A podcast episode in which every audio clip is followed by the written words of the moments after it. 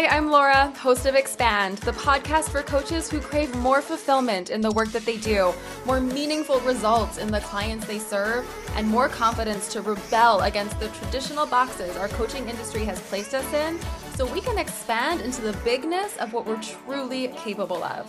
When you're ready, let's jump right in.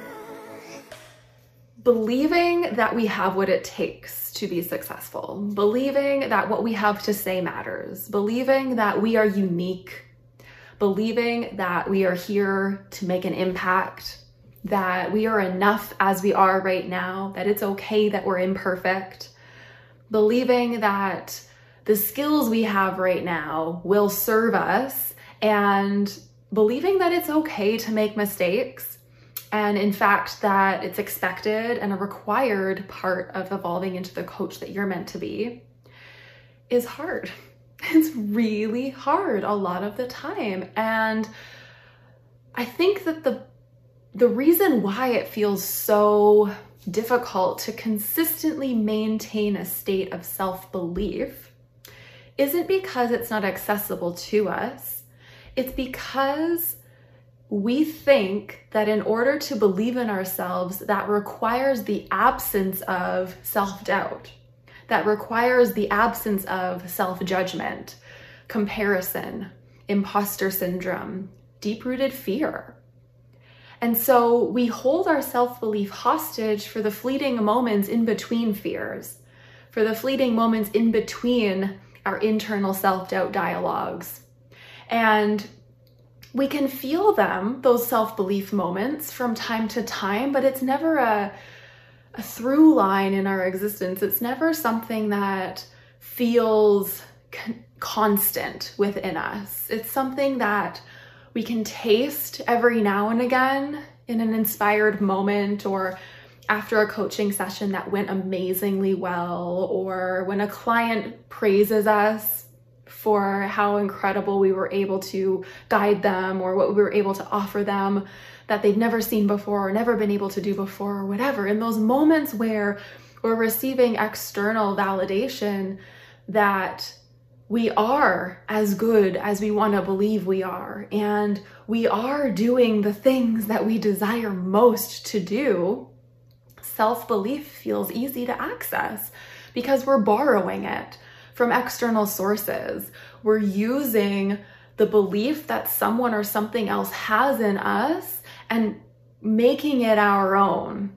So, in those moments, it feels as though we're accessing a belief in ourselves that can fuel us to move forward in an inspired way or fuel our creativity or take bigger risks because we feel unstoppable in those moments. But what happens after those moments pass and what happens before those moments come. That's where I'm really interested in exploring with you because the reality is is self-belief is always accessible to us. It's always available for us to anchor into, to cultivate inside of ourselves, but we hold it hostage because our default is fear our default is judgment. Our default is thinking that we're not doing enough, we're not being enough.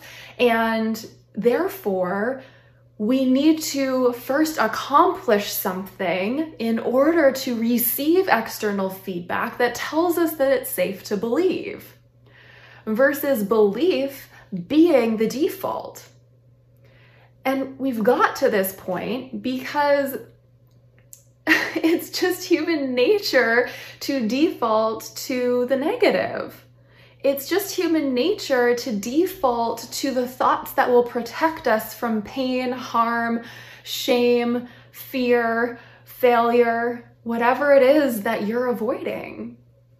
The thoughts that I'm not good enough yet, or I can't do that, or that's too risky, or that's too big for me, who am I to, are all just self protective thoughts right? We look around ourselves and there's people doing incredible things everywhere we look.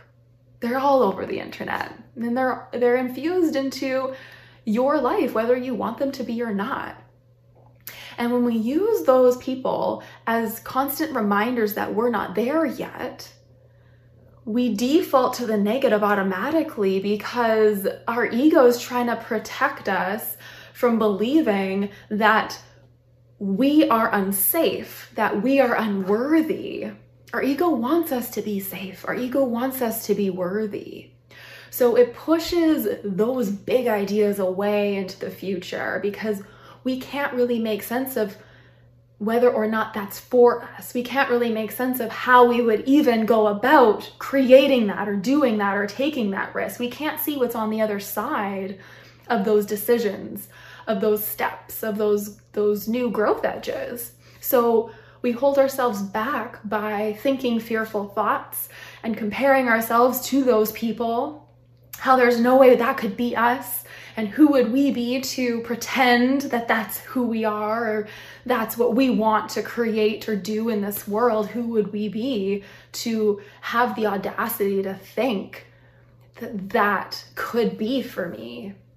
We think these thoughts that keep us small and because we put all of our value, all of our internal resources into these default thoughts, we don't give ourselves the opportunity to explore the alternative because the reality is is that those thoughts are fictional.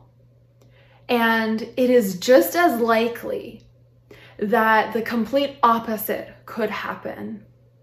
It's just that our ego does not like to go there because it doesn't feel in control there. It doesn't feel safe there. It is much safer for your mind to keep you the same, to keep you small, to keep you stationary because you know who you are at this place. You know how to be with yourself. You know what to expect in your day. There's nothing that's going to surprise you or catch you off guard or threaten you. And at that next level, if you were instead to believe that it is just as likely that I could launch this program and it could blow up as it is that I could launch this program and no one would sign up. When you come to that realization that dichotomy gets to exist, that there gets to be both fear and belief in the room at the same time, now we can play with those thoughts and we can allow the fear to be there without it being our whole story. We can allow belief to be there without needing to earn it yet or to borrow it from someone outside of ourselves. We can let it live within us without needing someone else to reflect back to us that it's safe to believe that we could have that. The root of belief is trust. The root of self belief is self trust.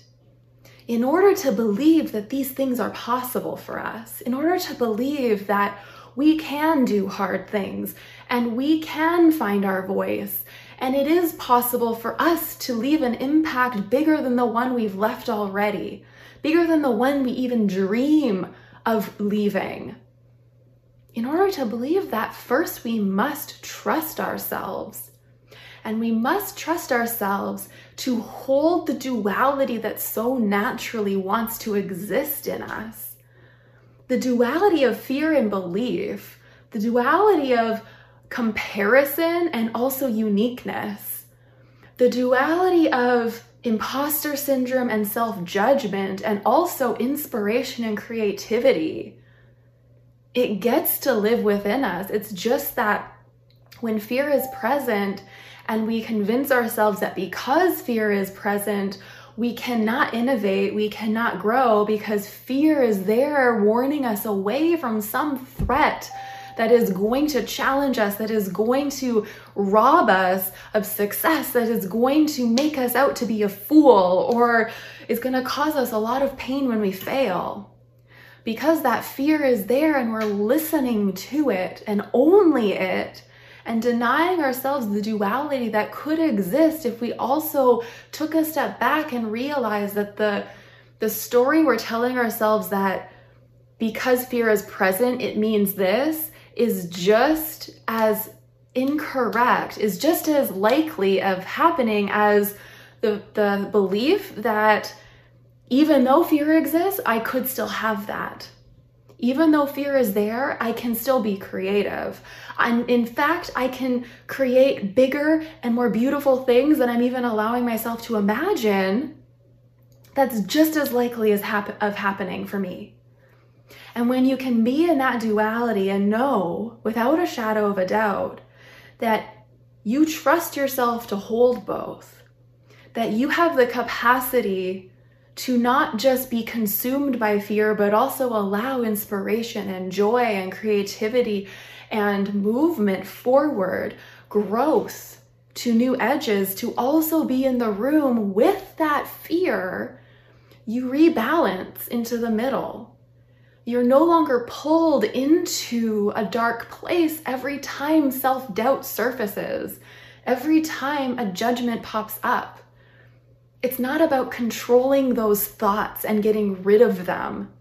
It's about balancing them out with the truth, the raw, real truth that it you have only been listening to the fear, but that doesn't mean that inspiration and belief and trust and joy isn't also there. Those pieces of you have always been there. You just have to start listening to them, especially in the moments where fear and self doubt grab you. Can you call on that light side, that true self, to rebalance you? Can you feel how the fear and the disbelief and the the self judgment and maybe the pain of past failures lives in your body when it comes up. Where does it come up for you? For me, it's right here. It's in my it's in my gut. It's in my solar plexus area. And can you just start to build a relationship with it? Can we tap on it? Can we rub it? Can we hold it? Can we nurture it and let it know that it's seen and safe to be felt and it's allowed to be here? In fact, it's welcome to be here, but also from your heart space, from your head space, and from your solar plexus space, from your gut, from your intuition. Call on trust. Know that is as long as you trust in your ability to hold bigger emotions in yourself, you release the you release the power that fear and self-doubt has over you and you stop betraying yourself in those moments. You stop believing only that dialogue and you start inviting in a lighter dialogue to balance it out. And from that place, you have a choice. You have a choice which dialogue you act on. Your default no longer becomes to shrink. Your default becomes to balance and choose consciously in that moment what is best for you. I'm not saying you're never going to shrink. I'm not saying you're never going to hide. I'm not saying that fear isn't going to feel all consuming sometimes because it is. For everyone, no matter how successful you get, no matter how much you believe in your mission, in your abilities, fear and self doubt will consume you sometimes it's not about that never happening. It's about recognizing the power that you have over those moments to rebalance back into a state where you know that by cultivating self trust every day, simply through the act of feeling what's coming up without shaming it, judging it, or pushing it away, will allow you to navigate those moments with ease and grace, even when they're painful, even when they're difficult, even when you would rather not be feeling them. The trust you have with yourself to navigate no matter what comes up around you or what surfaces in your body is all you need to cultivate a practice of self trust and self belief that you are going to be okay no matter what that it's safe to take risks, that it's safe to be heard, that it's safe to be felt, that it's safe to be unique in this space and share what's on your heart, whether it's digestible or not, whether you can formulate it into an Instagram bio statement or if it takes you 15 minutes to explain to someone what it is you want them to know. It is safe for you to be in a place of balance with yourself, a knowingness that you are a multi layered individual with many emotions circulating through you all at the same time, and none of them get to define you unless you choose for them to. And when you choose, let it be belief that you choose. Let it be self trust that you choose. Let it be joy and passion and fulfillment that you choose. Let it be creativity that you choose.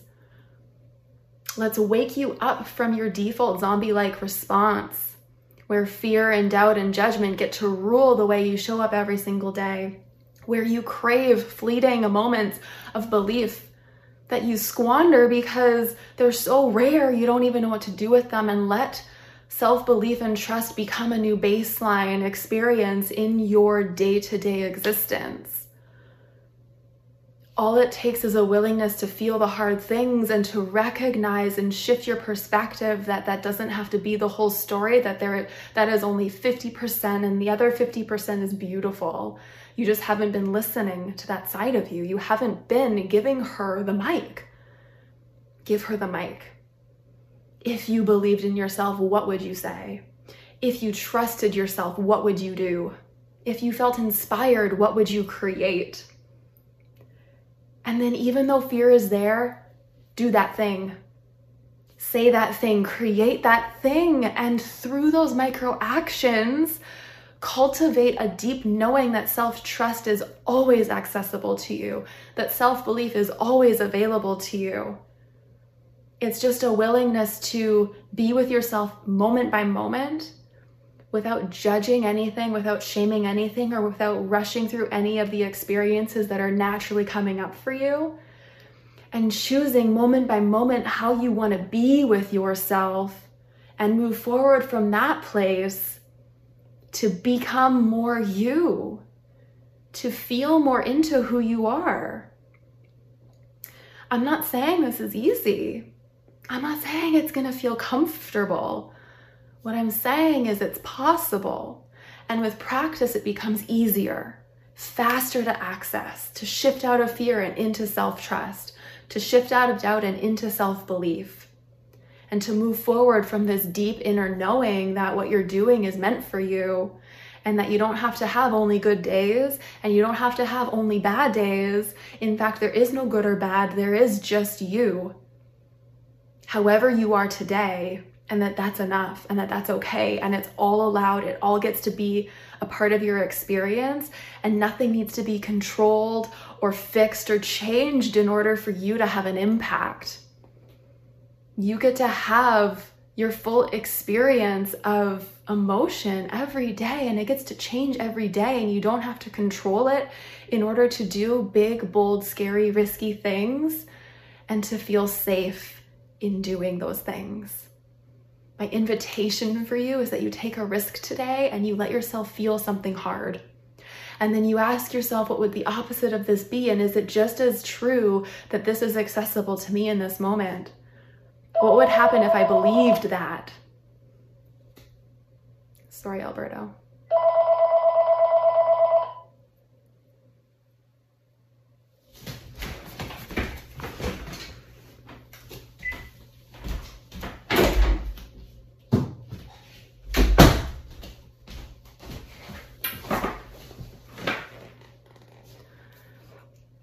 Would happen if you believed that?